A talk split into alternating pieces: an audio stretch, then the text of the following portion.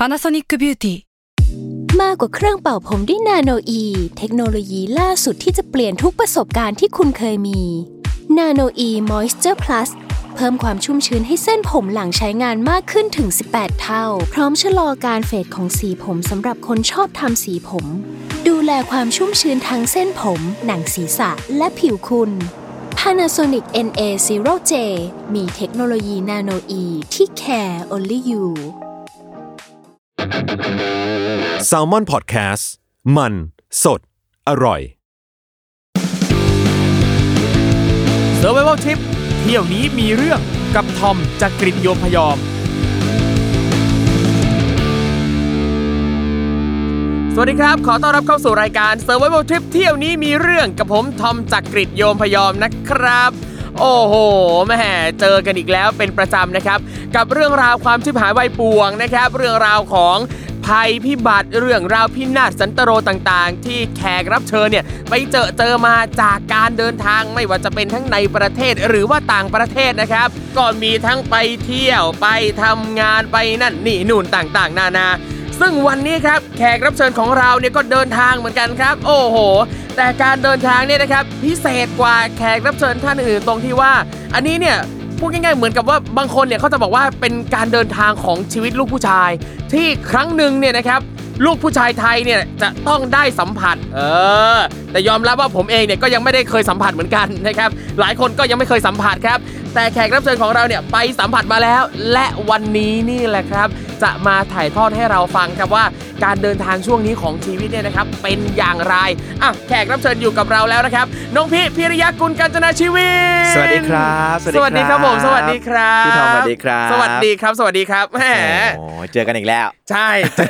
การที่บอกว่าเจอกันอีกแล้วนี่คือมีน้ำเสียงที่เอ่อเป็นเชิงบวกหรือเชิงลบดีฮะใจเอดีอใจดีใจโอ้โหได้เจอกันบ่อยๆตามหลายโอกาสนะเอครับพี่อโอ้ยเป็นเกียรติอย่างสูงที่ได้มาเจอเจอน้องพีนะครับครับอะน้องพีแนะนำตัวหน่อยครับผมตอนนี้ทำอะไรยังไงบ้างครับโอเคครับสวัสดีครับก็พิพิริยะกุลกาญจนาชีวินนะครับ ตอนนี้ในหมวกหนึ่งก็เป็นผู้ถือใบอนุญาตจัดงาน และคนดูแลเนื้อหาของเวที talk อย่าง TEDx Bangkok ครับโอ้โห นี่คืออาคือเว TEDx เนี่ยเป็นเวที talk ระดับโลกใช่ระดับโลก ซึ่งน้องพีเนี่ยเรียกว่าเป็นเอ่อตัวพ่อของ TEDx Thailand ก็ใช่ไหมจริง ๆ แยกทีมกันจัดครับอ่าก็ครับมีพี่ๆที่เชียงใหม่ขอนแก่นอะไรอ่าต่างๆเนี่ยผมดูไลเซนส์ของ TEDx Bangkok อ๋อโอเคอ่า TEDx เมืองหลวงงี้ใช่อ่าใช่คใช่รับผมก่อนอื่นขอขายของเปิดกันเลยแล้วกันอ้าวได้ครับได้ได้ได้เลยได้เลยที่มาวันนี้นอกจากจะมาชวนเล่าเรื่องการเดินทางสุดชิบหายไวายป่วงของผมแล้วเนี่ยคือจะบอกว่าการเดินทางที่กำลังจะเล่าเนี่ยเป็นจุดเปลี่ยนสำคัญที่ทำให้เกิดงาน TEDx Bangkok ในครับตอนนี้เลยครับอืมเพราะว่างาน TEDx Bangkok เนี่ยเราเชื่อในเรื่องของไอเดีย word spreading เนาะแล้วปีเนี้ย หลังจากที่เว้นจากงานใหญ่ไปประมาณ2อสปี เราก็กลับมาจัดอีกครั้งหนึ่งแต่บอกเลยว่ากลับมาในรูปแบบที่พิเศษมาก ใครที่อยากเข้าไปฟังโอ้ถ้าหลายๆคนเนี่ยในที่เนี้ยอาจจะเคยดู TED Talk กันอยู่แล้วแหละนะดูใน YouTube ดูเห็นในหน้า Facebook บ้าง แต่บอกว่าการเข้าร่วมงานเนี่ยบรรยากาศมันคนละเรื่องกันครับใช่จริง ๆ ปีเนี้ยพอเป็นโควิดนะครับเหมือนจะจัดงานอีเวนต์แบบนั้นครับไม่ได้ใช่ไหมพี่ เพครับราะว่าเอ้ยมันรวมคนเยอะๆไม่ได้เออแต่เราบอกเลยว่า ปีเนี้ยครับ มาท่าแปลกที่จะยิ่งทำให้คุณเนี่ยได้เจอเพื่อนใหม่ครับเยอะมากกว่าเดิมอ่าอืมคือตัวงานฟังทอล์กเนี่ยเราก็เป็นออนไลน์ครับแต่เราคมีรับกิจกรรมแบบยิบยิบย่อยเออๆกิจกรรมแบบอัดแต่ก่อนเนี่ยเราก็ฟังสปีกเกอร์อย่างเดียวใช่ไหมครัฮะบตอนเนี้ยเราจะเริ่มมีไปนัด วงเล่าคุยกันเรื่องการเมือง เดี๋ยวอ่านัดนัดวงเล่านี่คือยังไงครับวงเล่าเรื่องเล่าอ๋เรื่อองคบเล่าเรื่องโอ้ยใจหายแต่ว่าแวบถ้าจะเล่าอย่างอื่นด้วยก็อันนี้ก็แล้วเอแต่อโอ้ก็จะมีโอเคกิจกรรมต่างๆ มากครับมายงานเราเนี่ยปกติเป็นมาเช้าเย็นกลับวันเดียวใช่ไหมฮะครับใช่ครับตอนเนี้ยจะจัดกิจกรรมยิบยิบย่อยๆต่อเนื่องเนี่ย ครึ่งเดือนครับ ครึ่งเดือนครึ่งเดือนคือ 15 วัน ใช่ คือไม่ต้องมาทุกวันก็ได้นะ อ่าแต่ว่าเราจะมีกิจกรรมที่เปิดให้คุณสามารถเข้าร่วมได้เนี่ยยาวเกือบครึ่งเดือน อ๋อ ซึ่งคนที่จะเข้าร่วมเนี่ยก็เลือกได้เลยว่าสนใจอันไหน ใช่ แต่ตัวทอล์กของเรานะครับสำหรับใครที่ติดหรืออะไรจริงๆ มาดูทอล์กของเราวันที่ 22 สิงหาคมได้วันครับ เสาร์รับรองว่าสปีกเกอร์เนี่ยคิวเรตกันมาแบบอัดแน่นแน่นอนนะครับ อืมครับผม อุ้ยน่าสนใจมากนะครับ ซึ่งอย่างเนี้ยถ้าอยากจะเข้าร่วมนี่คือต้องยังไงบ้างครับอ่าลองเข้าไปดูรายละเอียดที่เพจ TEDx Bangkok ได้เลยครับ ซึ่งตอนนี้ใกล้จะปิดรับสมัครแล้วนะครับ ปิดรับสมัครวันที่ 1 สิงหาคม งานปีนี้บอกเลยว่าจัดเต็มมากมีทั้งกล่องของพิเศษมีของโน่นของนี้ให้คุณได้เล่นกันนะครับ ส่งไปถึงบ้านแค่กล่องอย่างเดียวก็คุ้มและได้ฟังไอเดียได้มีโอกาสไปร่วมงานโน้นนี้ เจอเพื่อนใหม่ๆอีกมากมายครับก็ต้องบอกว่าปีนี้พลาดไม่ได้จริงๆครับอุ๊ยพี่ทอมเดี๋ยวแล้วอย่างอันนี้เนี่ย รับจำนวนจำกัดไหมครับหรือจำกัดยังไงครับจำกัดเอ้ารับจำกัดด้วยใช่ใช่ใช่เหมือนทุกใช่ครั้งเลยนะเหมือนทุกครั้งรับจำกัดก็จะมีตลอดเลยการให้กรอกเอ่อเล่าเรื่องราวให้เราฟังหน่อยว่าเป็นใครทำอะไรอยู่อะไรเงี้ยครับเราครัก็บจะพยายามคัดเลือกอย่างที่พี่ทอมบอกว่า คนฟังที่หลากหลาย ผู้ชมงานที่หลากหลายเป็นหัวใจที่ทำให้เทสมันมีเสน่ห์เลย เราครั้งเนี้ยก็จะเหมือนกันครับเพราะเราอยากสร้างประสบการณ์ที่ดีที่สุดให้กับคุณก็เลย มีจัดงานในรูปแบบที่จะมีการเอ่อร่วมเลือกคนฟังที่มีความหลากหลาย ให้คุณได้เจอคนที่แบบเฮ้ยเจ๋งๆเต็มไปหมดเลยอะไรเงี้ยครับครับตอนนี้ผมนั่งอ่านใบสมัครก็รู้สึกว่าแต่ละคนนี่แทบจะขึ้นมาเป็นสปีกเกอร์ได้ทุกคนอุ๊ยอะแล้วมีมีเกณฑ์ในการคัดเลือกยังไง อันนี้บอกได้ปะครับ ถ้าหัวใจหลักๆ จริงๆครับ คือเรื่องของความหลากหลายอ่าอ่าอย่างที่สองคือ ปีเนี้ยพองานมันมีหลายวันต่อเนื่อง เราก็เลยอยากได้คนที่พอมีเวลาว่างมาร่วม คนที่คนที่อาจจะ อยากฟังอย่างเดียวอะไรเงี้ยปีนี้อาจจะไม่ได้อรรถรสเต็มที่เพราะกิจกรรมเราแน่นมากครับมีกิจกรรมเยอะมากก็เลยอยากให้คนที่เอ้ยมีเวลา chill ๆเย็นนี้อยากไปเจอเพื่อนใหม่ๆเสาร์นี้อยากฟัง talk เสาร์ต่อไป อยากไปร่วมงานเรามีงานเป็นเหมือนกึ่งๆ festival เล็ก ๆ ด้วยนะครับครับจัดที่มิวเซียมสยามในวันที่ 29 สิงหาคือเป็นวันสุดท้ายเหมือนอารมณ์ after party แบบนั้นอะครับก็ไม่รวมตัวกัน แต่ว่างานเนี้ยครับเป็นงาน TEDx ที่ไม่มี speaker ครับมีเวทีโล่งๆกับไมค์เปล่าครับๆรอคนมาคนมาฟังนี่แหละครับ เป็นคนขึ้นไปพูด เฮ้ยอ่าเป็นงานที่จะมีท่ากโอเพนไมค์มีเวทีให้คุณขึ้นไปแชร์ไอเดียครับอ่าโอ้โหเพราะฉะนั้นรูปแบบงานปีนี้นี่โอ้โหแปลกประหลาด แล้วก็จะชวนคนมาทำกิจกรรมกันเยอะมาก คุณจะมีโอกาสได้แชร์ไอเดีย เจอเพื่อนใหม่ๆเยอะมากเลยครับ อะก็อย่าลืมเข้าไปที่เว็บเว็บอะไรนะครับน้องพี่เอ่อไปที่ Facebook Page อะครับ TEDx Bangkok ได้เลยครับ นี่เข้าไปเลยครับอ่าเข้าไปเลยครับอะแต่ตอนนี้ครับเรามาฟังเรื่องราวของน้องพี่กันต่อดีกว่ามานี่อะน้องพี่ครับ การเดินทางที่ว่าของน้องพี่เนี่ยสรุปว่าน้องพี่เดินทางไปไหนยังไงนะฮะอะถ้าสรุปในเออสามพยางค์เลยก็คือครับไปเกณฑ์ทหารครับ เกณฑ์ทหารอืมโอ้โหเอาจริงได้ยินคำว่าเกณฑ์ทหารมาเนี่ยในความรู้สึกของหลายๆ คนนะครับ ก็จะรู้สึกว่าเฮ้ยมันมันไม่น่าไปอะ มันเหมือนกับว่าเราถูกบังคับให้ไปอะอะไรเงี้ยแล้วในประเทศไทยเนี่ยหลายคนก็ต้องไปเรียนรอดอด้วยเหตุผลที่ว่าจะได้ไม่ต้องไปเกณฑ์อาหารอืมแต่น้องพี่ไปเกณฑ์อาหารทำไมถึงไปเกณฑ์อาหารนะ เพราะว่าไม่ได้เรียนรอดอแล้วบังเอิญจับได้ฮะหรือยังไงก็ฮะต้องบอกว่า ตอนเด็กๆเนี่ยซ่าครับ ตอนนั้นก็ครับมีวงดนตรีอยากเล่นดนตรีกับเพื่อนอืมก็เลยเพื่อนทั้งวงเนี่ยไม่เรียนกันหมดแล้วรู้สึกว่าโอ้โหผมสั้นหัวเกรียนมันไม่เท่ว่ะ ก็ด้วยเหตุผลง่ายๆโง่ๆอย่างเงี้ยแหละครับครับตอนนั้นก็เลยตัดสินใจว่าเฮ้ย เท่ๆ ไม่เรียนอ่าอืมเล่นดนตรีหลีหญิงอะไรอย่างเงี้ยเด็ดนี่สุดท้ายก็ต้องมาตัดสินใจครับในตอนที่เรียนจบแล้วคือเรียนจบเนี่ยมันก็สามารถผลัดผ่อนได้โน่นนี่เนาะจนจริง ๆ ผมทำเทสก่อนปีแรกหรือปีที่สองเนี่ยทำเทสประมาณปี 2 ปีนี่แหละครับ แล้วก็เริ่มเปิดบริษัทแล้วครับแล้วก็ตัดสินใจว่าเฮ้ยอย่างแรกก็คืออยากทำให้มันถูกต้องคืออ่าเราก็จะรู้นะว่าไอ้หลังบ้านเนี่ยมันมีวิธีซิกแซกโน่นนี่แต่เรารู้สึกว่าเฮ้ยถ้า มันเป็นโอกาสที่จะทำสิ่งที่ถูกต้องได้ทำตามขั้นตอนได้ ถ้า 6 เดือนสมัครเนี่ยต้องบอกว่ามันมี discount ครับครับพี่ทอมผมเล่าอย่างนี้อะอันนี้อะเล่าเผื่อน้องๆมัธยมคนไหนที่ครับเฮ้ยกังวลอยู่ว่า ตอนนี้ไม่ได้เรียนรอดอหรือว่าเรียนแล้วแต่ขี้เกียจเรียนแล้ว หรือคนที่ยังไม่เคยรู้เรื่องเส้นทางของการเป็นทหารเนี่ย วันนี้จะมาขออนุญาตแชร์ประสบการณ์ให้ฟังกันแล้วกันเนาะมันเริ่มจากที่เราต้องดูก่อนครับว่าเราเรียนเนี่ยมีวุฒิอะไร ถ้าเราจบไม่เกินม .6 อย่างพี่เนี่ยมีเพื่อนคนหนึ่งจบม .6 แล้วไปเรียนรามอยู่ปีหนึ่งแล้วปรากฏว่าลองจับดูปรากฏโดนครับสองปีเลยนะโดนครับนี่คือโดนใบแดงโดนสองใบแดปีงเลยคือ2ปีเลย เพราะฉะนั้นสิ่งที่เราทำได้ครับ คือถ้าเกิดสมมุติเราเรียนจบปอตรีแล้ว เราทำได้2อย่างครับ คือจับกับสมัครอ่าอ่าซึ่งถ้าจับเนี่ยก็สองปีเหมือนกัน ถ้าจับแล้วโดนแล้วมีวุฒิป.ตรี จะเหลือปีเดียวคอ๋รัอบอ่าอ๋ออ๋อถือเพิ่งว่าเพิ่งเพิ่งรู้ว่าเขาแบ่งเป็นแบบนี้ด้วย ใช่โอเคใช่คือเนี่ยผู้ที่มีวุฒิปริญญาตรีก็จะได้เหมือน discount ลดไป1ปีครับนะครับ แต่ถ้าเกิดสมัครเลย คือเป็นแน่ๆ โดนแน่ๆ จะเหลือ 6 เดือนครับ ซึ่งพีคเนี่ยจบป.ตรีใช่ แล้วก็เลือกที่จะสมัครใช่อ่าแล้วทำไมถึงอยากสมัครอะไรขนาดนั้นน่ะเอาจริงๆมันมีความเป็น ความอยากรู้อยากเห็นของผมเหมือนกันนะพี่ครับ คือผมเนี่ยทำ TEDx ใช่ป่ะแล้วหน้าที่ใน TEDx เนี่ยถ้านอกจากเป็น license holder อะไรเงี้ยก็คือการเป็น curator ซึ่งหน้าที่ของผมเนี่ยคือการไปขุดคุ้ยคุยเรื่องราวของคนนะ แล้วเราอะก็เป็นคนที่ชอบฟังไอเดียคนต่างๆอะไรอย่างเงี้ยอยู่แล้ว เราก็เลยรู้สึกว่าเฮ้ย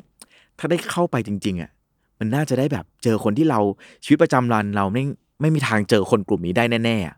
คนที่เป็นฐานเกณฑ์เนี่ยพี่นึกหน้าตาเนี่ย ไม่ใช่คนที่อะอย่างน้อยอาจจะไม่ใช่คนที่ฟังแซลมอนพอดแคสต์ด้วยครับซ้ำอะอาจจะตอนนี้เคยแว้นมาก่อนอยู่โอ้โหเพื่อนผมเนี่ยโอ้โหแต่ละคนนี้ประวัติไม่ธรรมดา โอ้โห บอกเลยว่าเป็นอีกกลุ่มหนึ่งที่ถ้าอยู่ในชีวิตประจำวัน เราคงไม่ได้ไปนั่งคุย เราคงไม่ได้ไปกินนอนกับเขา ตอนนั้นก็เลยมีความกึ่งกึ่งๆอยากรู้อยากเห็น อย่างที่สองก็คือไม่อยากยัดนะถ้าพูดตรงๆ ครับ อืม ก็เลยเป็นการเตรียมตัวครับ ก็เตรียมตัวเตรียมใจ เตรียมการเยอะมากหลายขั้นตอนมากก่อนที่จะตัดสินใจแล้วก็สมัครเข้าไป ซึ่งเตรียมตัวเตรียมการเยอะมากนี่คือเตรียมอะไรยังไงบ้างฮะอ่าถ้าอย่างอย่างเรื่องร่างกายก่อนเนาะเรื่องฟิสิกอลก่อนเนาะครับแต่ก่อนเนี่ยผมเป็นคนไม่ออกกำลังกายเลยนะ ผมก็มีไปปรึกษาพี่คนโน้นคนนี้ก่อนว่าเฮ้ยการจะเข้าไปเนี่ยมันต้องเตรียมตัวแค่ไหนเขาบอกว่าเฮ้ยถ้าเกิดเริ่มวิ่งตอนเย็นได้ทุกวันเนี่ยพอได้แล้ววิดพงวิดพื้น sit up นิดหน่อย คือเข้าไปเอาแบบไม่ลำบากแต่ไม่ต้องถึงขนาดมี six pack อะไรขนาดนั้นนะฮะเราก็เริ่มครับ ก่อนเข้าไปสักประมาณ สามเดือนอะไรอย่างเงี้ยเราก็เริ่มละเริ่มวิ่งอ่าตกเย็นก็วิ่งรอบหมู่บ้านเอ่อวิดพื้น sit up ต่างๆ ให้ร่างกายเนี่ยพอพร้อมรับกับการออกกำลังกายเบื้องต้นครับ แต่ว่าสิ่งที่ผมเตรียมไปมากกว่าเรื่องของร่างกายเนี่ยคือเตรียมประเด็นครับเดี๋ยวเดี๋ยวเดี๋ยวเตรียมประเด็นเลยเหรอไม่เอาจริงคือพี่ตอนแรกคิดว่าเฮ้ยร่างกายแล้วเนี่ยไอสิ่งหนึ่งที่สำคัญกว่าร่างกายเนี่ยมันควรจะเป็นจิตใจมากกว่า เอาจริงคือแบบ อย่างเนี้ยอย่างพี่เองอะไม่เคยสัมผัสข้างในนะการเกณฑ์ทหารเนี่ยไม่ไม่เคพี่ยทำเลย พี่ทำเรียนนดอ ไม่เรียนด้วยอ้าวไม่เรียนด้วย ไม่ได้ยัดด้วยอ้าวว่าตอนที่เอ่อจะไปคือของพี่อะตอนสมัยมัธยมอะเคยอะคือก็จะไปสมัครเรียนรอดอกับเพื่อนนี่แหละ อืม แล้วทีนี้ตอนนั้นน่ะ ก็มีใครก็ไม่รู้เพื่อนหรือใครสักคนเนี่ยมาบอกว่า เฮ้ย ถ้าสายตาสั้นเกิน 400อะ ไม่ต้องเป็นอาหาร ไม่ต้องไปเรียนรอดอก็ได้ อะ ก็เลยไม่เรียน ไม่เรียนเลยไม่เรียนรอดอ เชื่อไอ้เพื่อนคนนั้น ใช่ แล้วทีนี้เนี่ยพอถึงเอ่อพอโตมาที่ต้องไปเกณฑ์อาหารเงี้ย อะ เราก็ไป เราก็ไป แล้วก็เนี่ย มีหลักฐาน วัดอืมสายตาไปสายตาเท่านี้ อะไรเงี้ย แล้วคือตอนนั้นเนี่ย สายตาสั้นมาประมาณ 700ละ700 กว่าละอ่า อะ มีใบรับรองแพทย์ตรวจสายตามา ไปถึงยื่นปั๊บเขาบอก เฮ้ย จำได้เลยตอนนั้นน่ะที่ไปที่ที่เกณฑ์อาหารน่ะเขาบอกว่ามันต้อง800อ่าใช่ต้องแปดร้อยต้องแปดร้อยผมก็ไม่ถึง เออ แล้วคือตอนนั้นอ้าวเจ็ดร้อยเจ็ดร้อยกว่า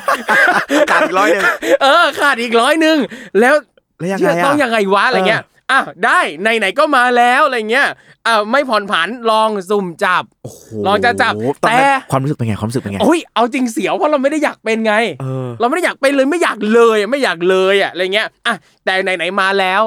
เราก็โอเคไงเราก็ทำให้มันถูกต้อง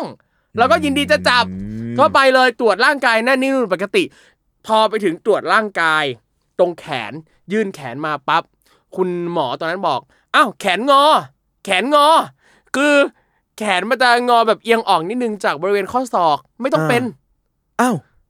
แค่นี้เลยเหรอเออแขนงอแล้วแขนพี่ทำงอขนาดนั้นเลยเหรอเนี่ยแขนงอตรงนี้อ๋อซึ่งเอาจริงเราไม่เคยรู้สึกเลยว่าเราแขนงอมาก่อน แต่พอตรวจร่างกายปั๊บเอ้าแขนงอ แบบเนี้ยเอ้าเหรอแขนงอแล้วไม่ต้องเป็นอาหารโอ้โหปล่อยผมนั่งกังวลแบบตั้งนานอะไรโหเงี้ยโล่งเลยไหมโล่งโล่งโล่งโล่งเลยโล่งเลย แล้วพอคุณหมอบอกว่า เฮ้ย แขนงอ กูยิ่งงอเยอะบิดบิดหน่อยแอนบิดหน่อยบิดหน่อยบิดหน่อย แบบเนี้ยก็เอ้างงแบบเนี้ยก็เลยก็เลยไม่ได้เป็นอาหารเพราะว่า แขนงออืมอ่านั่นแหละโอ้โหถือว่าโชคดีโชคดีมากๆนะครับ ก็ รอดพ้นนะครับหรือว่าโชคร้ายไม่รู้นะไม่ได้ไปลองออกใช่คลิปเรานี้เรานะไม่ไม่ไม่ได้ลองไงไม่ได้ลองอะไรเงี้ย แต่ว่าก็เห็นเยอะมากเลยคนที่อยู่ในค่ายทหารแล้วเขาดูแบบ ดูเจออะไรเยอะแยะดูไม่ค่อยมีความสุขมีนั่นนี่นู่นมากมาย พี่เลยรู้สึกว่านอกจากเตรียมร่างกายฟิตร่างกายให้พร้อมอะมันต้องเตรียมใจเป็นอย่างมาก เพราะว่าเราต้องไปเจอความโหดร้ายทารุณต่าง ๆ ในค่าย ซึ่งพี่ไม่ได้เตรียมใจอะไรขนาดนั้นเลยเหรอ ก็ต้องบอกว่าไอ้ความเตรียมใจเนี่ย เราก็ไม่รู้จะไปเจออะไรพี่ ไปถามคนหลายๆคนก็บอกว่าก็แล้วแต่ดวงแล้วแต่หน่วยโชคดีไม่โชคดีที่นั่นโหดไม่โหดอะไรอย่างเงี้ย แต่พอดีผมเนี่ยรู้สึกว่าเฮ้ยเราเข้าไป 6 เดือนเองอะแล้วพอไปคุยจริง ๆ แล้วเนี่ย ทุกคนบอกเป็นเสียงเดียวกันหมดว่ามันหนัก 3 เดือนแรกสามเดือนแรกเนี่ยมันคือช่วงฝึกนะหลังจากนั้นเนี่ยขึ้นกองร้อยก็สบายแล้วอะไรอย่างเงี้ยเพราะฉะนั้นครับสามเดือนแรกเนี่ยเป็นช่วงที่ต้องผ่านไปให้ได้ อ่าเราก็เลยแทนที่จะเตรียมใจก็ไปเตรียมประเด็นแทนครับ ไปนั่งคิดว่าเอ๊ะจะคุยกับคนนี้เรื่องอะไรดี อยากเก็บประเด็นเรื่องไหนอะไรอย่างเงี้ยเหมือนทำรีเสิร์ชอะเออเอ้ยเอ้ยเท่เท่เท่มาก คือพอพูดถึงเรื่องการทำรีเสิร์ชเอาจริงก็คือเจอเยอะมากเลย คนที่ต้องการจะทำวิจัยทำวิทยานิพนธ์ทำนั่นนี่นู่น แล้วต้องเอาตัวเนี่ยไปแฝงอยู่ในแบบเออเออต่างๆอะไรเงี้ย ซึ่งอย่างพี่อยากได้ข้อมูลเกี่ยวกับทหารเกณฑ์ ก็เลยไปเป็นทหารเกณฑ์ เตรียมประเด็นไอ้ที่ว่าเตรียมประเด็นนี่คือเตรียมยังไงบ้างครับก็ผมก็นั่งลิสต์เลยนะว่าเฮ้ยในนั้นเราน่าจะได้เจอใครบ้าง อาจเจอทหารเกณฑ์เพื่อนด้วยกันครับเจอคนที่เคยเป็นเด็กแว่นเด็กขายอยากก็อยากรู้หมดเลย คือไม่เคยไปนั่งคุยจริงๆจังๆว่าเขามีที่มาที่ไปหรือแนวคิดอืมอะไรเงี้ยยังไงเดี๋ยวนั้นแล้วเขาเขายินดีเปิดเผยเลยเหรอว่าเนี่ยเขาไปขายยามาหรือนั่นนี่นู่นอะไรโอ้เงี้ยโหคนที่ไม่เคยเข้าไปอยู่ตรงนั้นนะพี่ครับ เราไม่มีวันได้เคยสัมผัสความลำบากกับคน เพื่อนๆแบบนี้มาก่อนเลยอะครับ แล้ววันที่เข้าไปอยู่ในบรรยากาศเดียวกัน มันทำให้เขาเปิดใจกับเราอย่างไม่น่าเชื่อ ซึ่งเดี๋ยวผมจะเล่าให้ฟังอีกทีนึงว่ามันผ่านอะไรมาด้วยกันบ้าง อืมครับอืมต้องบอกว่าผมว่าเป็นถ้าถ้าถ้าแชร์ spoil ตอนจบนะ ผมว่าเป็นเป็นทริปที่คุ้มค่ามากๆนะครับผมว่าเป็นทริปเปลี่ยนชีวิตผมแล้วแหละ ครับอืมโอ้โหเตรียมเตรียมประเด็นต่างๆ ซึ่งอย่างอันเนี้ยเข้าไป 6 เดือนใช่ไหมแปลว่าพีทก็น่าจะต้องเตรียมประเด็นเยอะพอสมควรปะใช่ครับก็ list โน่นนี่ไปเรื่อยๆครับแต่ว่าพอ list ได้ปุ๊บผมอะ ก็กลัวลืมไว้ผมก็ซื้อสมุดอันหนึ่งก็จดหลังสมุดไว้ จดเบอร์คนโน้นคนนี้เผื่อต้องติดต่ออะไรใคร จดประเด็นไว้โหไปวันแรกเท่านั้นแหละครับ โดนยึดหมดเลยพี่อ้าวตอนแรกเนี่ยผมไปถามพี่คนหนึ่งว่าเฮ้ยเข้าไปเนี่ยมันต้องเตรียมอะไรไปบ้าง เตรียมของอะนะครับเขาบอกว่าเฮ้ยเตรียมกางเกงในเข้าไป เพราะว่าเป็นทหารเกณฑ์เนี่ยเขาจะให้แบบทุกอย่างอะจากเป็นชุดแบบของทหารหมดเลยอะกางเกงในก็เป็นของทหารแล้วเขาบอกว่ากางเกงในทหารมันบาดตูดอืมผมก็เลยเตรียมกางเกงในไปด้วยครับ กะว่าเออมันจะได้แบบตอนฝึกมันจะนุ่มๆหน่อยอะไรเงี้ยสิ่งที่เข้าไปครับ อันนี้ผมเริ่มเล่าเลยนะว่าอะเข้าไปแล้วเจออะไรบ้างเฮ้ยอันนี้จะจะเล่าตอนเข้ากรมเลยหรเอาแล้วนะจะเอาแล้วนะเดี๋ยวงั้นเอาเดี๋ยวยังพักก่อนเดี๋ยวพักก่อนโอ้โหพักก่อน ขอพักสักแป๊บหนึ่งก่อนนะครับคุณผู้ฟังครับเดี๋ยวช่วงหน้ามาฟังครับว่ากางเกงในทหารเนี่ยบาดตูดแค่ไหนนะครับเมื่อเข้ากรมแล้วจะเป็นยังไงบ้างนะครับ สักครู่หนึ่งครับ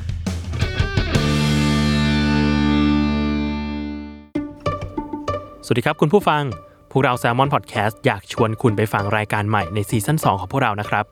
รายการ Random As Fact เป็นพอดแคสต์ Fun Fact ที่จะมาเล่าทริเวียขนาดสั้นพอดีคำ ความยาว 1-2 นาที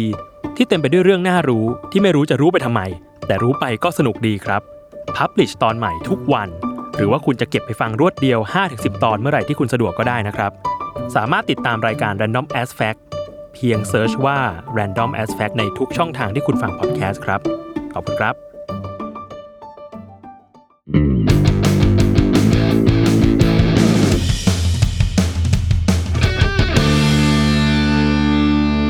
บมาตามคำเรียกร้องเลยครับ ผมแม่เข้ากรมแล้วถึงวันที่ต้องเข้ากรมแล้วครับ น้องพี่ครับ ถามหน่อยครับว่าในคืนก่อนหน้าที่จะเข้ากรมเนี่ยรู้สึกยังไงบ้างโอ้โหตื่นเต้นนะ ตื่นเต้นนะโอ้ตื่นเต้นคือต้องบอกว่าตอนแรกอะผมเข้าไปด้วยแบบใจชิวๆระดับหนึ่งเพราะว่าอะเรามีบริษัทเนอะเราก็ ฝากฝังทีมหาโปรเจกต์อะไรไว้บ้างอะไรเงี้ยบริษัทก็พอรอดละฝากเรามีตอนนั้นมีแฟนก็เริ่มครับอะฝากฝังอะไรโน่นนี่แหละแต่ที่เป็นห่วงมากๆ คือ ผมเพิ่งมาเจอว่าคุณพ่อเนี่ย ตอนแรกคือปีก่อนหน้านั้นเนี่ยเขาเป็นมะเร็ง แต่เป็นที่ไตคือเจอลูกเท่ากำปั้นนะพี่ครับ แล้วก็ผ่าผ่าไตออกไปทั้งก้อนเลยมาปีก่อน ปรากฏว่าผมไปเจอตอนก่อนเข้ากรมเนี่ยสักประมาณสองสามอาทิตย์อะเกือบเดือนเท่านั้นเองอะครับ ว่ามะเร็งของคุณพ่อเนี่ย มันลามไปที่ปอดอืมอื้อหือเท่านั้นแหละ ตอนแรกมันก็สนุกอยู่นะเฮ้ยเตรียมไปรีเสิร์ชอยากไปเจอคนอยากไปได้แบบ ลองใช้ชีวิตอีกแบบหนึ่งแป๊บเดียวขำๆไม่เป็นไร แต่พอคุณพ่อเราก็อายุมากแหละแล้วเจอว่าเขามะเร็งลามไปที่ปอดเนี่ยเราต้องผ่าตัด แล้วเขาผ่าตัดไม่กี่วัน ผมก็ต้องเข้ากรมแล้วอะเราก็ไม่รู้เลยว่าการผ่าตัดมันจะเป็นยังไง มันจะถ้าเกิดเขาเกิดลามหรือว่าเป็นอะไรขึ้นมาช่วงที่เราอยู่ในกรมเนี่ย จะทำยังไงวะ ถ้า worst case นะพี่ ถ้าเกิดเขาเกิดไม่อยู่แบบจากไปขึ้นมาในช่วงที่ผมแบบ เป็นทหารอยู่แล้วออกมาไม่ได้อะโอ้โหมันคงเป็นความรู้สึกที่แย่มากๆอะมันก็เลยยิ่งทำให้ช่วงนั้นเนี่ยผมเครียดเรื่องคุณพ่อมากว่า เฮ้ยเราจะดูแลเขาได้ไหมเราจะติดต่ออะไรยังไงได้ไหมมันเลยเป็นความกังวลมันเลยเป็นความ ไม่แน่ใจว่าเฮ้ยโอ้โหกูมากูมาทำอะไรตรงนี้วะเนี่ยอะไรอย่างเงี้ยอืม ก็เป็นความกังวลคืนนั้นเข้าไปแบบด้วยความมึนๆแล้วก็เครียดว่าถ้าเกิดอะไรจากกับคุณพ่อเนี่ยจะทำยังไง ครับ เอาเอาเรื่องเหมือนกันนะครับใช่ความรู้สึกตรงนั้นเนี่ยใช่แล้วเอ่อตอนเข้ากรมนี่เขาต้องเข้าไปตั้งแต่เช้าป่ะครับหรือยังไงสิ่งที่เกิดขึ้นครับคือครับสิ่งที่เราเจอคือเราต้องไปที่เขตก่อนอ่าอ่าไปที่เขตของเราครับซึ่งเขตอันนั้นก็จะมีคนที่โดนเรียกเข้าไปเหมือนกัน เขาก็จะเอาเราเนี่ยขึ้นรถ ไปที่ส่วนกลาง เดี๋ยวนะอยากรู้ว่าบรรยากาศที่เขตเป็นไงบ้างคนอื่นๆอะคือพี่รู้สึกว่าก็น่าจะมีทั้งคนที่พร้อมจะเข้าอ่ากักับคนที่ไม่พร้อมอะเอาเอาตรงๆนะพี่ 99%เนี่ยไม่พร้อม หน้ายังหงอยทุกคนโอ้เออคือทุกคนเมียมาส่งบ้างครับเพื่อนมาส่งอย่างผมเนี่ยเพื่อนที่บริษัทมาส่งก็บายบายกันเนี่ยไอ้ป่านเนี้ยมันก็แบบว่า สะกิดเพื่อนคนเฮ้ยรีบออกไปก่อนว่ะเห็นไอ้พี่หน้าตาไม่ดีแล้วเดี๋ยวมันร้องอะไรอย่างเงี้ยคืออยู่บิ้วนานเนี่ยมันร้องซึ่งตอนนั้นเราก็ใจหายเหมือนกันนะครับเราเห็นเพื่อนค่อยๆเดินไปเห็นรถบรรทุกทหารน่ะที่ปกติเราเห็นบนทางด่วนเห็นอะไรอย่างเงี้ยเราต้องกระโดดขึ้นรถอันนั้นเนี่ยเราไม่เคยกระโดดขึ้นรถทหารมาก่อนอะเขาก็เริ่มพาเราไปบรรยากาศในรถเนี่ยผมก็เริ่มสัมภาษณ์แล้วผมว่าเอ้ยเป็นไงเฮ้ยเอ็งมาจากไหนวะมาจากอะไรอย่างเงี้ยเริ่มตั้งแต่เออออยู่บนรถเลยเหรอโอ้โหคือคือเอาจริงบรรยากาศอะคิดพี่คิดว่าคนอื่นเนี่ยเขา เขายังไม่น่าจะพร้อมมาพูดคุยมาเล่าอะไรกับเราบ้างอยู่ๆเราเปิดแบบนี้เลยเหรอเออได้คุยได้คุยได้อ่ามันก็โอเคจะมีคนที่แบบช่างพูดช่างจาอะไรเงี้อ่ายโอเคเราก็เริ่มถามโน่นนี่เสร็จปุ๊บเขาก็จะพาเราเนี่ยไปรวมที่เหมือนศูนย์ส่วนกลาง แล้วก็จะเริ่มกระจายไปตามหน่วยต่างๆอ่าอะผมขอไม่ไม่เอ่ยถึงชื่อหน่วยที่ผมไปอยู่หรือว่าอยู่ที่ไหนอะไรอย่างนี้แล้วกันนะครับ แต่ว่าเอาเป็นว่าสุดท้ายแล้วเนี่ยวันนั้นเนี่ยเราก็ได้เข้าไปที่หน่วยของเราโโหซึ่งอย่างนี้เรารู้มาก่อนไหมครับ ว่าต้องไปที่หน่วยไหน ไม่รู้ ตอนแรกผมรู้เฉยๆว่าเป็นทหารแบบเหล่านี้ สมมติทหารบกครับอะเราก็รู้ว่าต้องไปบก แต่ไม่รู้ว่าบก มันมีหลายบกมากเลยมีเฮ้ยทหารพยาบาลทหารครับเอ่อดูแลเรื่องปืนใหญ่ทหารดูแลคลังทหารอ๋อทนอะไรอย่างเงี้ย เหมือนหมวกคัดสรรเออ ซึ่งบอกเราวันนั้นเลยคัดสรรจริงพี่เฮ้ยไม่เท่รู้ว่ะมาก่อนเอออ่าแล้วแล้วเขาเขามีเกณฑ์เลือกยังไงไหมฮะว่าใครต้องไปอยู่แรบ้านไหนอะ random as fact ครับโอ้พี่โหโอเคโอเคนั่นแหละครับ พอ ความสนุกก็คือพอเริ่มไปแล้วก็มีแบบทหารจากหน่วยนั้นมารับไปครับ สิ่งที่เกิดขึ้นครับ เริ่มละอ่า ต้องเก็บของของในมือมือถือนาฬิกาอะไรอย่างเงี้ยเก็บหมดบัตรประชาชน เก็บหมด เราเริ่มต้องถอดของเราไปทีละชิ้น แล้วก็มัดรวมไว้เขียนชื่อไว้ เก็บของปุ๊บทีเนี้ยสมุดผมไปละกางเกงในผมโดนด้วยครับกางเกงในก็โดนยึดไปแล้วครับ สิ่งที่ทำต่อเหมือนใน MV พี่ทอมเคยดูไหมคิดถึงฉันไหมเวลาที่เธออะเคยเคช็อตยช็อตโกนหัวอะครับ เป็นอย่างนั้นเลย คือเราก็ต้องไปโกนเนี่ยนั้นเราสามใช่เรา skinhead ไปก่อนได้ไหมก็มีคนเข้าไปบ้างเหมือนกัน แต่ครับผมเนี่ยไม่ได้ตัดผมไปก่อนอ่าเป็นความรู้สึกนั้นเลยว่าแบบโหยตั้งแต่จบมัธยมมาสี่ห้าปีอะก็ไม่เคยถูกใครไถหัวมาก่อนอะครับ ก็เริ่มแบบอืมอืมไถหัวกันไปอืมหัวเกรียนเสร็จปุ๊บก็ไปล้าง เสร็จปุ๊บเนี่ย ผมค้นพบว่า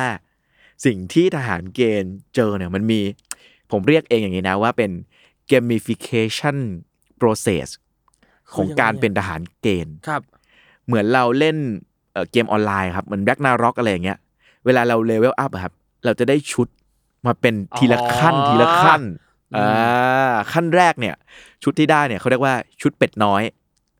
สิ่งที่จะได้ใส่ตอนชุดเป็ดน้อยนะครับคือมันจะเป็นเสื้อยืด แล้วเราจะได้รับเสื้อยืดเปล่าๆมานะครับเราต้องไปพ่นพ่นสเปรย์แบบอย่างนั้นนะครับ ที่เป็นบล็อกชื่อเราเองอะต้องแกะชื่อเลยนะ สมมติผมชื่อพิริยะอย่างเงี้ยก็พิริยะกอ ก็ไปพ่นชื่อคือเสื้อยืดทุกคนอะจะมีชื่อตัวเบอร์เริ่มเลยครับ ติดอยู่ แล้วก็มีกางเกงเหมือนกางเกงวอร์มอะครับแล้วก็เป็นถุงเท้ารองเท้าผ้าใบสำหรับวิ่ง อันนี้เรียกว่าชุดเป็ดน้อย เป็นชุดแรกที่เราได้ครับตอนที่เข้าไปวันนั้น โอ้โหแล้วเข้าไปวันนั้นเราก็เริ่มเจอแล้วเนาะเพื่อนมันหลากหลายมาก อย่างผมเนี่ยจริงๆผมไม่ใช่คนแบบเออหน้าตาดูดีหรือว่าผิวขาวผ่องเป็นลูกคนหนูอะไรนะแต่ผมเข้าไปนี่ผมเรียกว่าเทียบกับเพื่อนๆนี่ขาวผ่องเลยนะเพื่อนผมนี่แบบโอ้โหตัวลายสักเต็มเลยนะเชี่ยแล้วเข้าไปวันแรกเนี่ยจำได้เลยเพิ่งโกนหัวเสร็จ เขาก็ให้นั่งด้วยกันแล้วเขาถามว่า ทุกคนตอบตรงๆนะทหารใหม่ ใครเคยเสพยาบ้าง ยกกันครึ่งหนึ่งโห คือสมมติมีร้อยคนเนี่ยห้าสิบคนนี่ยกมือครับเขาถามต่อ ใครเคยค้าบ้าง ยกเสี้ยวหนึ่งยี่ห้าเปอร์เซ็นโอ้โห คือที่เหลือก็โกหกอีกส่วนหนึ่งนะฮะที่ไม่ยกเนี่ยก็ส่วนหนึ่ง แต่เห็นเลยว่าจริงๆแล้วเป็นอีกสังคมหนึ่งที่เราไม่เคยรู้จักมาก่อน เราไม่เคยได้นั่งคุยกับเขาจริง ๆ มาก่อน แล้วเราก็เริ่มครับ เราก็เริ่มได้ใช้ชีวิตช่วงสัปดาห์แรกเนี่ย การฝึกมันก็จะเป็นอะไรที่ง่ายๆเบสิกนะครับ นั่งยืน ขวาหันซ้ายหันก็คล้ายๆ กับรอดอตอนนั้นนะก็จะไม่ได้มีอะไรมากครับ ยังไม่โหดมากอ่าแล้วเพื่อนเนี่ยก็จะเริ่มทยอย เข้ามาจากอันนี้เพื่อนอีสานบ้างอันนี้เพื่อนภาคใต้เอาบ้างเริ่มมาเป็นหน่วย ทีเนี้ยเราจะเริ่มต้องปรับตัวในการอยู่กับคนอื่นแล้วรูปแบบรูทีนของการเป็นทหารเนี่ยถ้าไล่ไปแบบยี่สี่ชั่วโมงเลยเนี่ยก็สนุกมากๆตื่นขึ้นมาเนี่ยครับ เขาจะปลุกประมาณสัก ตีห้าตีห้าครึ่งครับจะมีนกหวีดเป่า ปีดปีดปีดเราก็ต้องลุกแล้วเก็บมุ้งแล้วรีบมาเข้าแถวรวม แล้วก็ต้องมาท่องคำปฏิญาณ มันก็จะมีคำปฏิญาณต่างๆ ที่ผมอาจจะจำไม่ได้หมดแล้วนะครับครับแต่อารมณ์มันประมาณว่าการที่หนีทหารอะไรอย่างเงี้ยเป็นเรื่องที่เสียเกียรติ หรือว่าการตายในสนามรบเป็นเกียรติของทหารอะไรประมาณเนี้ยนะอ๋อฮะคอนเทนต์ที่ท่องก็คือ เราจะไม่หนีทหารใช่อ่าเราต้องเป็นทหารอย่างแข็งขันแข็งแกร่งตายในสนามรบเนี่ยคือศักดิ์ศรีของลูกผู้ชายอะไรอย่างนั้นทำนองนั้นอะไรอย่างนั้นอ่าอ่าก็ท่องทุกเช้าวนสามรอบอะไรอย่างเงี้ยนะฮะท่องเสร็จปุ๊บก็เริ่มออกวิ่งอ่าเริ่มออกวิ่ง เสร็จปุ๊บเนี่ยเราก็จะเริ่มได้มาเอ่ออาบน้ำครับ ต้องรีบอาบน้ำด้วยนะเขาจะมีเวลาเป่าปิดเข้าปิดออกอะไรอย่างเงี้ยนะครับคืออาบบางทีช่วงแรกๆเนี่ยอาบได้สามขันอะไรอย่างเงี้ยก็ต้องอาบอย่างรวดเร็วมากเดี๋ยวอาบแล้วอย่างการอาบน้ำของทหารเนี่ยจริงว่าที่แบบเขาต้องแก้ผ้ากันหมดอะไรๆเงี้จยริงจริงก็แก้ผ้าหมดเลยเหมือคนรับแบบแช่ออนเซนเออไม่ได้ชิวขนาดนั้นเลยครับโอเคพี่เออคือนึกภาพเนี่ยผู้ชายเป็นร้อยคนครับห้องอาบน้ำมีสองสองห้องนะถ้าถ้าผมจำไม่ผิดนะ มีสองห้อง และนึกภาพเหมือนไปค่ายลูกเสือครับ มันจะมีเป็นเหมือนบ่อเอ่อตรงกลางตรงกลางอะ แล้วเราก็ตักมีขันอันนึง มีแปรงสีฟันมีสบู่อะไรอย่างเงี้ยแล้วก็ตักทุกคนก็ต้องแก้ผ้าได้วยกันหมด แล้วเสื้อผ้าเนี่ยก็เอาพาดไว้ตรงกำแพง แล้วก็ตักอาบตักอาบตักอาบเนี่ยครับ และช่วงแรกๆเนี่ยต้องบอกว่าทหารที่เป็นรุ่นพี่เนี่ยเขาก็จะกลัวมาก เขาก็จะกลัวทหารใหม่หนีมาก เพราะว่าทหารใหม่มีความแบบคิดถึงบ้าน อยากกลับบ้านอะไรอย่างเงี้ย ตอนอาบน้ำเนี่ย นึกภาพเหมือนเหมือนสนามกีฬาครับ ครับ เราเป็นเหมือนหนังนี่พี่ gladiator อะ มีคนอยู่ข้างล่างใช่ไหมก็สู้ก็ทำกิจกรรมอะไรไป แล้วก็มีคนล้อมอะ ดูเราอาบน้ำอะเป็นสิบสิบคนเลยนะฮะ นี่คือสภาพที่ต้องเจอตอนอาบน้ำครับ คือที่ต้องต้องเฝ้าขนาดนั้นเพราะว่าเขากลัวทหารหนีอะครับ ใช่ เดี๋ยวคืออาบน้ำเนี่ยแล้วหนีหนีไประหว่างอาบน้ำเนี่ยเหรอคือปกติคือก่อนหน้านี้มีเป็นปกติเลยเหรอมันเคยเกิดขึ้นครับ อือืมมต้องบอกว่า พอคนเนาะไม่เคยจากบ้านมาก่อน ครับ ต้องถูกอะบางคนเต็มใจบางไม่เต็มใจบางส่วนใหญ่จะไม่ค่อยอยากมากันเนี่ย ไอ้คำว่าโฮมซิกไอ้คำว่าคิดถึงบ้านของการเป็นทหารเนี่ย แม่งรุนแรงแล้วก็ปวดร้าวมากเลยพี่ อืม มันมีความรู้สึกแบบ ถูกบังคับเนาะมีความรู้สึกถูกดุด่า แต่ในขณะเดียวกันเราออกไปจากตรงนี้ไม่ได้ เราดูทีวีไม่ได้ด้วยซ้ำเรายกโทรศัพท์หาคนที่เรารักไม่ได้ด้วยซ้ำ พูดกันแบบหยาบๆก็ไม่ต่างจากการติดคุกนะฮะอย่างอันนี้แค่ช่วงแรกปะครับที่ห้ามเอ่อพ้นช่วงการฝึกไปเกือบเดือนได้นะฮะกว่าจะได้จับโทรศัพท์ครั้งแรกโอเค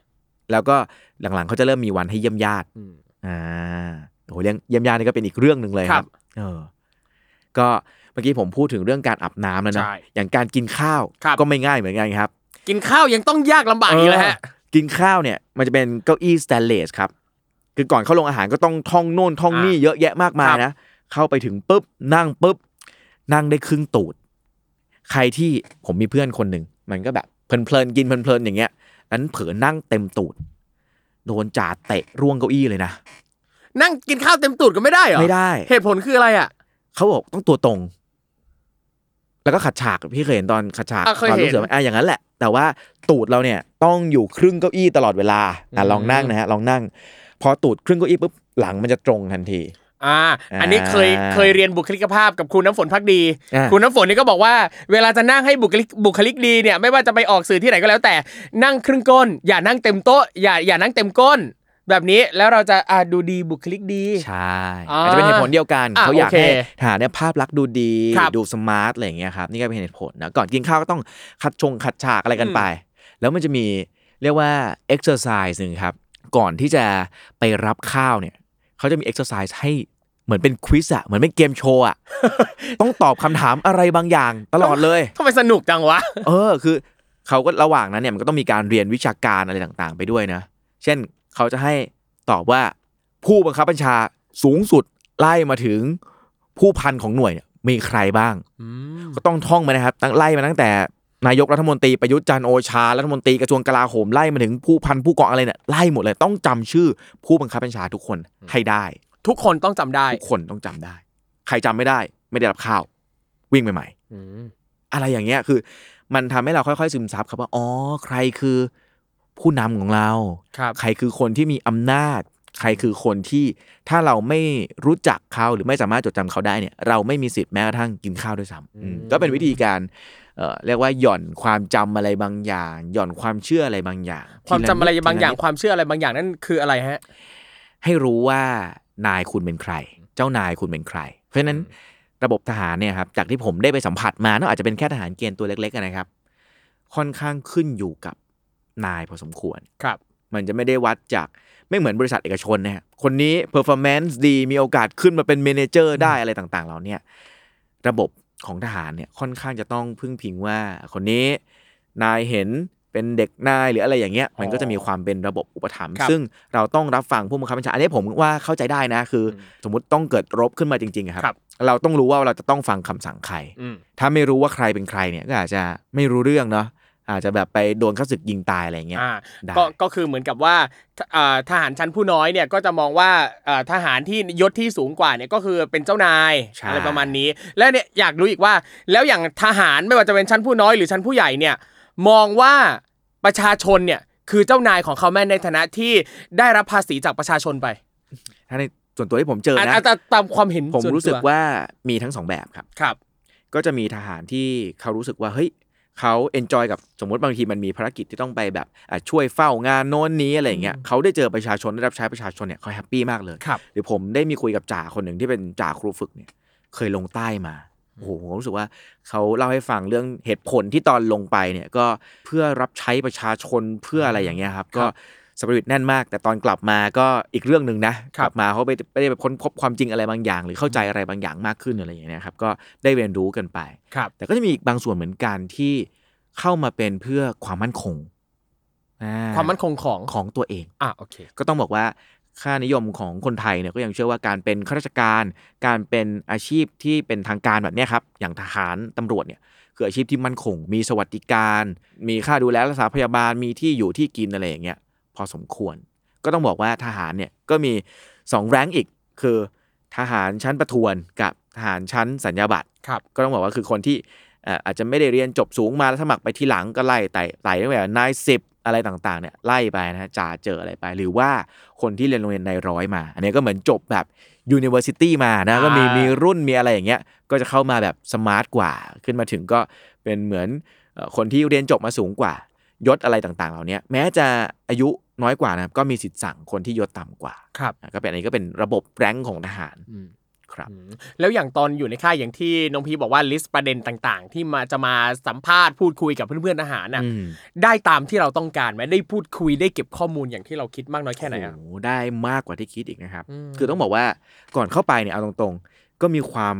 มีอีโก้อยู่นะ ครับไอเราเนี่ยก็เอาเป็นเด็กจบใหม่เป็นเด็กเป็นเจ้าของบริษัทด้วยนะเออเปิดบริษัทนะเว้ยทำ TEDx Bangkok เออนะเว้ยอีเวนต์แบบโอ้โหเออโด่งดังรู้จักทั้งประเทศเอองานซึ่งกูนี่โคตรดังอะไรเงี้ยซึ่งอย่างอันนี้เนี่ยอยากรู้ว่าแล้วเพื่อนๆคนอื่นอะเขารู้ไหมว่าพี่เป็นใครอะ เข้าไปนะ TED ของเพื่อนๆเนี่ยครับ มันคือหมีอะคือตุ๊กตาหมีไม่มีใครรู้จัก TED Talk TEDx เรานี่เรียกว่า fail เหมือนกันนะ เข้าไปเนี่ย แต่ก่อนเข้าไปคิดว่าโอ้โหงานเราดังเป็นที่รู้จัก เข้าไปนี่ไม่มีใครรู้จักไม่มีใครเคยดูนะครับครับ TED Talk เนี่ย TED Talk มันมันอาจจะเป็นที่รู้จักในหมู่วงคนกลุ่มหนึ่งเท่านั้นเอง เข้าไปตรงนั้นเนี่ย เพื่อนบางคนเคยเป็นเด็ก เรียกว่าเด็กอาชีวะต่อยตีมาก่อน บางคนเรียนจบป .2 ป .3 เอง บางคนเป็นชาวนามาจากอีสานบ้างมาจากใต้บ้าง บางคนเคยค้ายาอย่างไอ้พวกที่ยกมือตอนที่เขาถามเนี่ย ผมไปนั่งไล่คุยเนี่ยโอ้โหเจอเรื่องราวชีวิตแต่ละคนไม่ธรรมดาเลยนะครับคือผมว่าหลาย ๆ คนเนี่ยน่าจะเคยแบบ อะสมมติเราไปทำโปรเจกต์อะไรบางอย่าง เราจะได้สัมภาษณ์นะไปคุยกับพี่ๆในชุมชน ไปคุยกับสมมติเด็กวัยรุ่นในท้องถิ่นอะไรอย่างเงี้ยเวลาเราไปค่ายอาสาอะไรอย่างเงี้ยเนาะซึ่งเวลาเราไปในฐานะนักศึกษาหรือคนทำโปรเจกต์แล้วไปสัมภาษณ์เนี่ยคำตอบที่ได้ก็ได้ประมาณหนึ่งความลึกนะครับได้ประมาณหนึ่งแต่พอเราเป็นทหารเกณฑ์ด้วยกันแล้ว เราเป็นเพื่อนร่วมรุ่นกับเพื่อนๆกลุ่มนี้แล้วเนี่ย ในศัพท์นั้นเขาจะเรียกว่าโดนแดกครับ โดนซ่อมครับโดนให้วิดพื้น โดนตบ โดนโน่นโดนนี่อะไรก็แล้วแต่คนจะโดนไปเนี่ย แล้วมันลำบากมาด้วยกัน มันเหงื่อซกมาด้วยกัน มันโดนโน่นโดนนี่มาด้วยกัน แล้วตอนเหนื่อยๆเราหันไปถามมันว่า เฮ้ยทำไมมึงค้ายาวะมึงรู้สึกยังไงวะกับการที่ยาที่มึงขายอะมึงมึงได้ตังค์แหละ แต่มันจะมีคนที่อาจจะต้องแบบชีวิตเละเทะอะเพราะมึงอะซึ่งเดี๋ยวนะ อันเนี้ยเราเราเราเรากล้าที่จะแบบถามกันตรง ๆ แบบนี้เลยเหรอะเออ เพราะว่าพอไปอยู่ถึงจุดนั้นแล้วมันเรียกว่าเหมือนรับน้องอะครับครับพอมันผ่านการเคี่ยวกรำการบ่นมาแล้วอันนี้มันคือโซตัสขั้นสูงสุดเลยนะคือ การเป็นอาหารเนี่ยก็เป็นที่มาของของวัฒนธรรมโซตัสในไทยเนี่ยนะฮะมันมันมีความไว้เนื้อเชื่อใจกันนะครับ ผมเลยเริ่มเข้าใจว่าอ๋อทำไมคนถึงเป็นทหารเนี่ยมันถึงผูกพันกับคอมราดหรือแบบเพื่อนร่วมรบด้วยกัน Yeah. ขนาดแบบอยู่ด้วยกันโอ้โหกินนอนด้วยกันได้ ยอมตายกันได้ขนาดเหมือนในหนังอะนะเพราะว่ามันมันรู้สึกว่าเราลำบากอะไรมาด้วยกันจริง ๆ แล้วมันก็เริ่มเปิดใจ เราเองก็เริ่มเล่าเรื่องที่เราเจอมาให้เขาฟังเขาเองก็เปิดใจ เล่าเหตุผลลึกๆให้เขาฟัง หรืออย่างมีเพื่อนบางคนอย่างวันนี้ ผมมีเพื่อนคนหนึ่งผม ผมไม่เอ่ยชื่อแล้วกันนะเคยเป็นเด็กอาชีวะมาก่อน และคนนี้มันเพิ่งออกมาจากคุก ผมก็ถามว่ามึงติดคดีอะไรอะไรเงี้ยมันก็บอกว่ามึงยิงคนตายผมถามว่ามึงแล้วมึงรู้จักไหมไอ้คนที่มึงยิงเนี่ยใครวะบอกไม่รู้จักด้วยซ้ำเคยเนี่ยครับ มันเคยเป็นแบบเด็กเรียนดีอะไรอย่างเงี้ย มาก่อนด้วยนะ แล้วก็เริ่มคบเพื่อนไม่ดีอะไรอย่างเงี้ยนะฮะ แล้วก็เริ่มไปเรียนอาชีวะ เริ่มมีค่านิยมเรื่องการตีรันฟันแทงอะง่ายๆ ก็เริ่มมาจากโหเขาเล่าให้ฟังเลยนะว่า ถ้าเป็นพวกเราเนี่ยก็อาจจะแบบสมมติเล่นเกมเนี่ยมันก็จะมีเก็บแรงค์โน่นนี่ใช่ไหมครับ ไอเนี่ยไล่เก็บหัวเข็มขัดกับป้ายเสื้อที่เราเห็นตอนตามครับป้ายรถเมล์ที่แบบวิ่งกระชากเข็มขัด วิ่งกระชากเสื้อเนี่ยคือ สิ่งพวกเนี้ยเป็นเหมือนเคอร์เรนซีของเขาอะครับอืม แล้วใครยิ่งมีเยอะเนี่ยคือยิ่งเท่ยิ่งได้รับการยอมรับครับมันทำให้เราเริ่มเห็นครับว่าเฮ้ยสิ่งที่เขาทำไปทั้งหมดเนี่ยเขาอยากได้แค่สิ่งเดียวนะคือ ใครสักคนที่ยอมรับเขา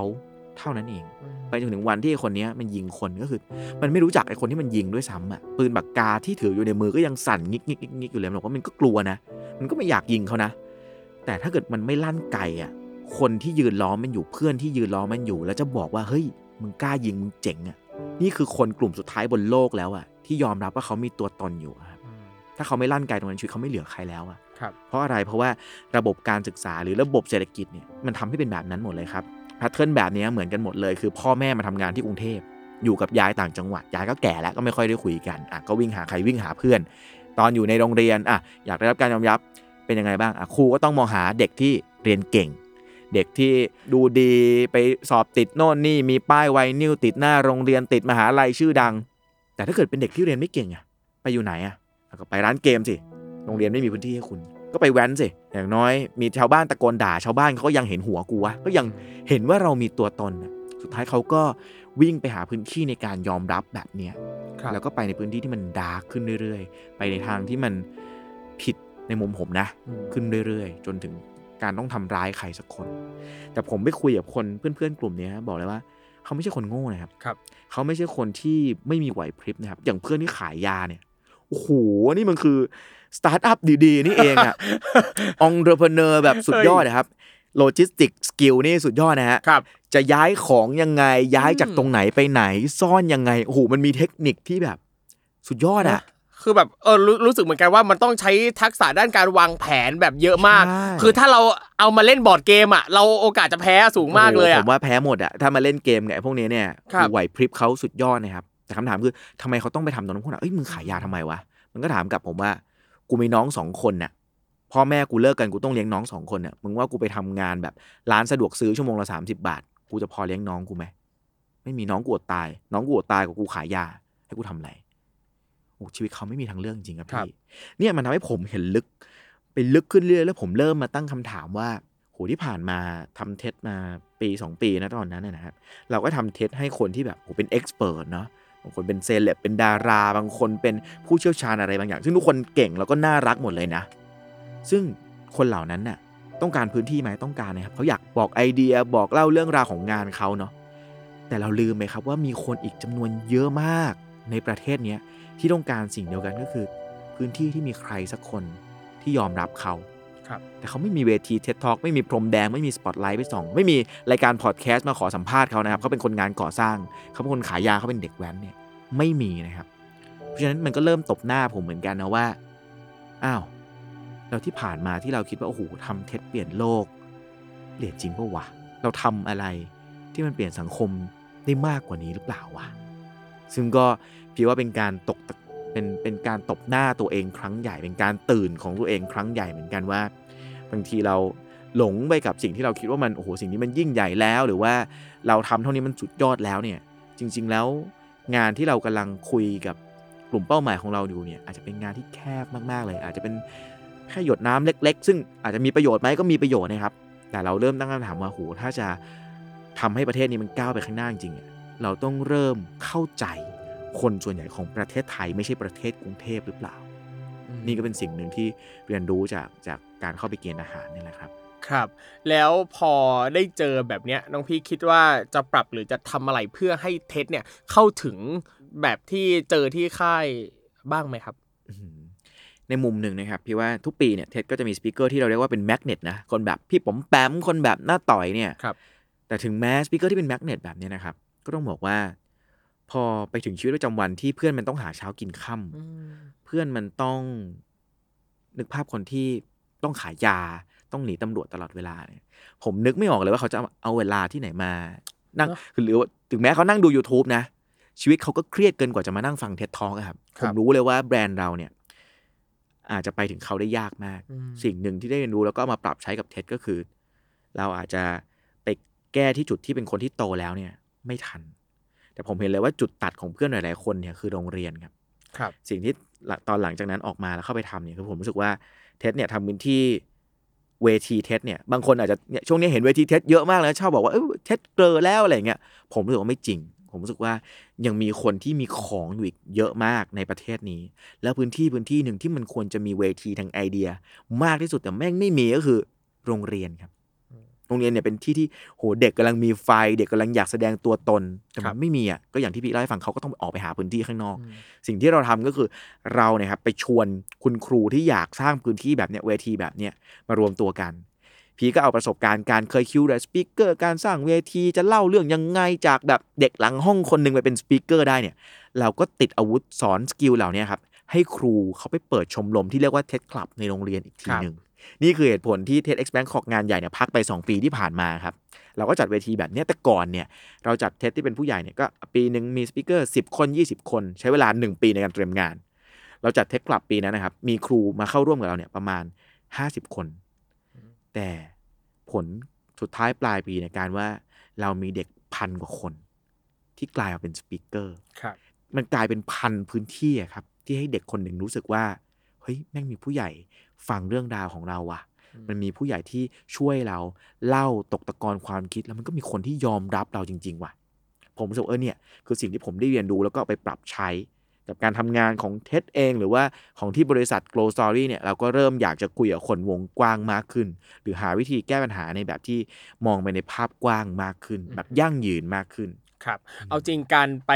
เป็นทหารเกณฑ์ของน้องพีเนี่ยก็ สำหรับตัวน้องพีเองอะคือพี่รู้สึกว่าพี่ได้ประเด็นแบบหลายอย่างมากที่เอามาพัฒนาต่ออะไรเงี้ย แต่ว่า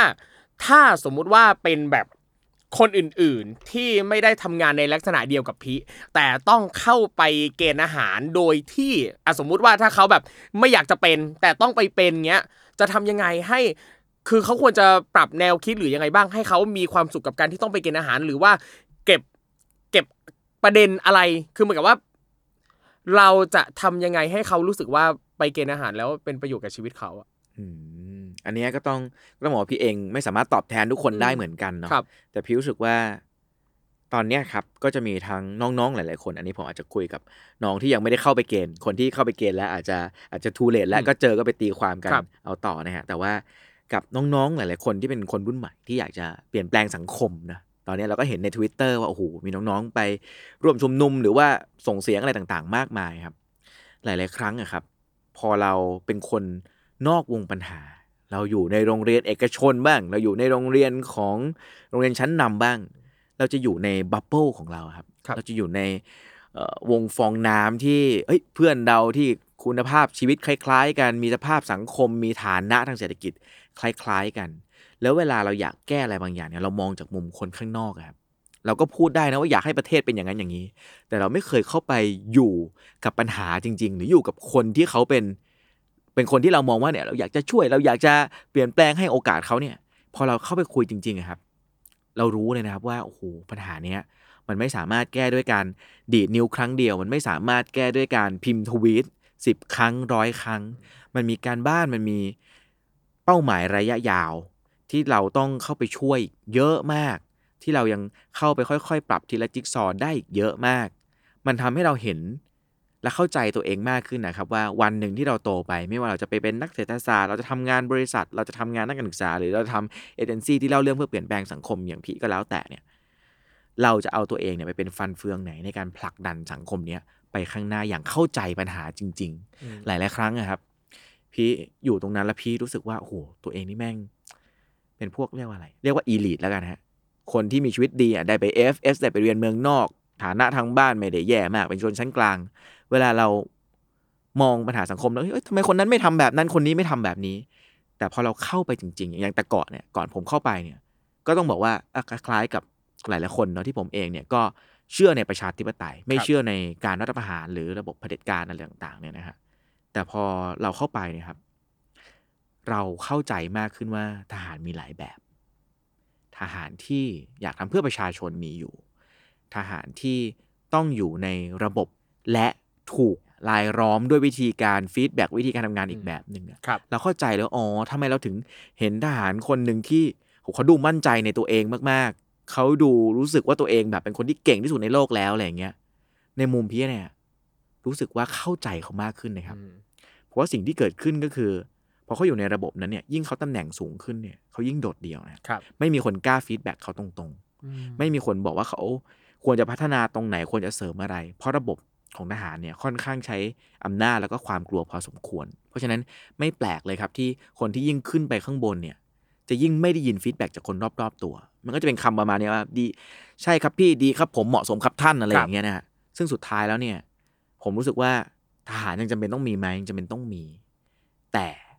เขาอยู่ในบริบทไหนที่จะสามารถสร้างประโยชน์ให้กับประเทศได้มากที่สุดเนี่ยอันนี้เป็นเรื่องที่น่ามาถกเถียงแล้วก็มาพูดคุยกันต่อครับครับ อ่าโอเคอะมาช่วงท้ายครับถ้างั้นถามน้องพี่หน่อยครับว่าอยากฝากอะไรถึงคนที่กำลังตัดสินใจว่าจะไปเป็นอาหารดีไหม สมมติมีบางคนเนี่ยเป็นคนที่ฟังพอดแคสต์อะอ่ากลุ่มคนที่ฟังพอดแคสต์ถ้าเขาตัดสินใจอยู่ว่า เอ๊ะจะสมัครดีไหมนะ อยากจะลองดีไหมนะเอออะไรเงี้ย พี่อยากแนะนำอะไรเขาไหมถ้าส่วนตัวนะครับเชียร์ให้สมัครเลยครับอื้อหือ ถ้าถ้าอะสมมติมีวุฒิปรตรีแล้วสมัครแล้วมัน6เดือนเนี่ยครับพี่เชียร์นะเพอรู้สึกว่ามันทำให้เราได้เจออะไรหลาย ๆ อย่างครับ มันเปิดโลกเราทำให้เราเห็นประเทศไทยจริง ๆ มากขึ้นทำให้เราเข้าใจสังคมมากขึ้นทำให้เราถอดหัวโขนบางอย่างออกไปเหมือนกันนะ ว่าเฮ้ยบางทีความรู้ที่เราเรียนมาไอสิ่งที่เราทำมาเนี่ย ไปอยู่ในบางที่เนี่ย มันอาจจะไม่มีประโยชน์เลยก็ได้นะ เราอาจจะเป็นอย่างพี่เข้าไปเนี่ยก็เป็นแค่ไอ้แว่นธรรมดาคนหนึ่งนะโดนครับเรียกไอ้แว่นไอ้แว่นเนี่ยไม่มีใครรู้หรอกว่าเราเป็นใครทำอะไรมา เราจะปรับตัวอีกครั้งหนึ่งยังไง เราจะเอาตัวรอดในสถานการณ์แบบนั้นได้ยังไง พอไปอยู่ในจุดนั้นนะครับพอผ่านการลำบาก พอเข้าใจคนมาแล้วเนี่ยพอเราออกมาได้ครับหนึ่งคืออ่าเราก็รู้สึกว่าเราก็ปรับตัวกับปัญหาต่างๆ ที่เจอเรียกว่า คือถ้ารอดตายตรงนั้นมาได้เนี่ยก็ผ่านอะไรมาได้ หลังจากนี้จะผ่านอะไรก็คิดว่าน่าจะน่าจะพอผ่านพ้นมันไปได้ครับแล้วกันเนาะอ่า ในอีกมุมหนึ่งพี่ก็รู้สึกว่าการที่มีคนรุ่นใหม่ คนที่มีแนวคิดที่ที่พร้อมจะเปลี่ยนแปลงอะไรบางอย่างเนี่ย เข้าไปเรียนรู้ตรงนั้นนะครับ มันเหมือนกับอ่าเหมือนคงจื้อหรือเอ้ยไม่ใช่ไม่ใช่ไม่ใช่เหมือนกับซุนบูบอกไว้นะว่า รู้ข่าวรู้เราเออนะรบร้อยรบร้อยครั้งไม่แพ้ชนะร้อยครั้งอ่านะครับอืมซึ่งพี่รู้สึกว่าหลายๆคนอยากเปลี่ยนแปลงประเทศครับ แต่ถ้าเกิดเราอยากเปลี่ยนแล้วเราไม่รู้จักคนที่เราอยากไปเปลี่ยนเขาเนี่ยเช่นทหารเนี่ยก็ต้องบอกว่าเป็นเป็นสถาบันที่มีอำนาจมาก มีผลอิทธิพลต่อสังคมบ้านเรามากครับๆถ้าเราไปเข้าใจเขาเนี่ยครับคิดว่าเหมือนรู้เขานิดนึงอะอืมมันก็จะทำให้เรารู้ว่าในอนาคตแล้วเนี่ย เราจะสามารถสร้างการเปลี่ยนแปลงในแบบที่ชวนคนที่เห็นต่างจากเรา ชวนคนที่เราไม่เคยคุ้นเคยมาก่อน มาเข้าร่วมขบวนการทางความคิด อาจจะไม่ใช่เรื่องการเมืองอย่างเดียวเนาะสมมติเราอยากเฮ้ยเปลี่ยนแปลงการศึกษาไทยให้มันดีขึ้ครันบเราต้องคุยกับเด็กต่างจังหวัดให้เป็นน่ะเราอยากเปลี่ยนแปลงอันนี้ให้มันดีขึ้นเราอาจจะต้องคุยกับหน่วยงานราชการให้เป็นน่ะเพราะฉะนั้นถ้าเราอยู่ในแต่วงของเราเนี่ยครับบางทีเราก็จะคุยแต่ในภาษาของเราครับเนาะแน่นอนว่ายากมากๆครับ กับการที่จะเปลี่ยนคนอื่น ๆที่อืมเห็นต่าง ไปจากกันแล้วเราก็จะกลายเป็นการผลักเขาออกไปแทนใช่อืมซึ่งตรงเนี้ยก็น่าเสียดายครับว่าหลายๆคนมีศักยภาพถ้าเข้าไปได้เรียนรู้ตรงนี้ พี่ว่าอาจจะออกมาเปลี่ยนแปลงอะไรบางอย่างได้ ครับโอ้ยอันนี้จริงมากเลยอย่าง เวลาที่เราจะโน้มน้าวเราอยากจะเปลี่ยนใจใครอะเราต้องรู้จักเขาให้ดีก่อนว่าเขาคิดอะไรยังไงอยู่นะตอนเนี้ยถ้า เรารู้จักแต่ตัวเอง แต่ว่าเราไม่รู้เลยว่าคนที่เราอยากจะไปเปลี่ยนเขาคนที่เราอยากจะไปโน้มน้าวเขาว่าคิดอะไรอยู่ ถ้าเราไม่รู้จักเขาเลยอะมันก็ยากที่เราจะพูดหรือใช้กลวิธีใด ๆ ให้มันตรงจุดอืมนะครับอะโอเค วันนี้นะครับแหมหมดเวลาแล้วน่าเสียดายมากๆนะครับจริงๆยังอยากถามน้องพี่ต่ออีกเยอะแยะมากมายเรื่องเกี่ยวกับทหารนะครับอะก่อนจากกันไปครับ ฝาก อีกสักรอบหนึ่งครับน้องพี่ครับอ่าเอโอเคอก็ต้องบอกว่าสิ่งที่เรียนรู้จากการไปเกณฑ์ทหารครับมาเนี่ยครับ มันยิ่งทำให้เรายิ่งอยากทำงานขึ้นไปอีกเอนะออยากทำงานเพื่อปลุกความคิดของสังคมไทยครับครับก็ส่วนหนึ่งเนี่ยก็เป็นเป็นส่วนที่เราเลยผลักดันธีมงานในปีนี้ออกมานะปีเนี้ยธีมของงาน TEDx Bangkok เนี่ยชื่อธีมว่า awake ครับอ่า awake เหมือนปลุกเหมือนตื่นรู้อย่างนี้ขึ้นมา ครับผมอ่า awake into the new destination เราก็จะพา ท่านผู้ชมนะครับหรือว่าผู้ร่วมเดินทางไปกับเราเนี่ยเรียกว่าเหมือนขึ้นรถไฟทางความคิดนี่อ่าสามอาทิตย์ติดเลยนะครับเสาร์แรกเนี่ยมาทำความรู้จักกัน หลังจากนั้นเนี่ยทุกๆวันก็จะมีกิจกรรมให้เข้าร่วมได้มากมาย ไม่เท่าไม่พอนะครับมีสิ่งที่เรียกว่า brief case เหมือนกระเป๋าเดินทาง ข้างในเนี่ยโอ้โหมีของจากสปอนเซอร์น่ารักมากมายนะครับเฮ้ยทางอย่ากเคอรี่ได้นี่เขาส่งกล่องมาครับให้ผมนะครับ มีหน้ากาก mask GQ ที่เป็น limited edition มีโลโก้ TEDx Bangkok แบบครับเท่มากนะฮะแล้วก็มีอุปกรณ์ที่ทำให้คุณเนี่ยได้ตกตะกอนนะครับ เรียกว่าดำดิ่งกับความคิดตัวเองเต็มที่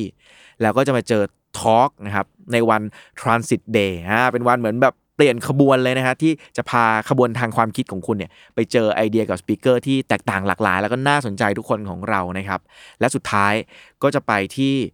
วัน arrival day เรียกว่าวันถึงจุดหมายปลายทางอ่างานเนี้ยก็จะมีจัดขึ้นที่มิวเซียมสยาม อันนี้เป็นออฟไลน์เลยนะ มาเจอกันเลยนะครับ แล้วก็จะมีเวทีให้คุณมาแสดงความคิดแสดงไอเดียมาร่วมพบปะพูดคุย แลกเปลี่ยนประสบการณ์กัน นี่คือเส้นทางทั้งหมดของงาน TEDx Bangkok ในปีนี้ครับ เรียกว่าต้องบอกว่าคุ้มมากๆนะครับ เพราะว่าแต่ก่อนเนี่ยขายบัตรเนี่ยงานวันเดียวเนี่ยพันห้าร้อยบาทครับนะครับรวมข้าวรวมอะไรต่างๆ ปีเนี้ยงานเนี่ยโอ้โหงานเมนหลัก 3 วันแต่มีกิจกรรมตลอด 15 วัน รวมกล่องรวมโน่นรวมนี่อีกทั้งหมด 1,000 บาทเท่านั้นเองครับโอ้โห ต้องรีบสมัครเลยนะครับ ปิดรับสมัครในวันที่ 1 สิงหาคมนี้แล้ว ต้องรีบมากัน นี่เข้าไปเลยนะครับ ที่เพจ TEDx Bangkok นะครับผมเข้าไปเลยนะครับ ทริปไปสู่ destination นี้นะครับ รับรองว่าประทับใจไม่รู้ลืมอย่างแน่นอนนะครับอะวันนี้นะครับ ขอขอบคุณน้องพิพิริยะมาก ๆ นะครับ ขอบคุณครับขอบคุณครับครับ แล้วคุณผู้ฟังนะครับ สามารถกลับมาติดตามรายการ Survival Trip ได้ใหม่นะครับ ครั้งหน้านะครับ เจอกันตอนใหม่เนี่ยทุกวันพฤหัสบดีเลย ฟังได้ทุกช่องทางครับไม่ว่าจะเป็น Spotify SoundCloud Podbean Apple Podcast และ YouTube นะครับฟังแล้วก็กดไลค์กดแชร์กันได้ตามจิตศรัทธานะครับ ใครมีเคสใด ๆ อยากจะมาเล่าสู่กันฟังนะครับ ไม่ว่าจะประสบด้วยตัวเอง หรือว่าเจอใครประสบก็เล่ามาได้นะครับ เดี๋ยวทีมงานของเราติดต่อกลับไปครับ วันนี้ขอลากันไปก่อนครับ แล้วเจอกันใหม่ครั้งหน้า สวัสดีครับ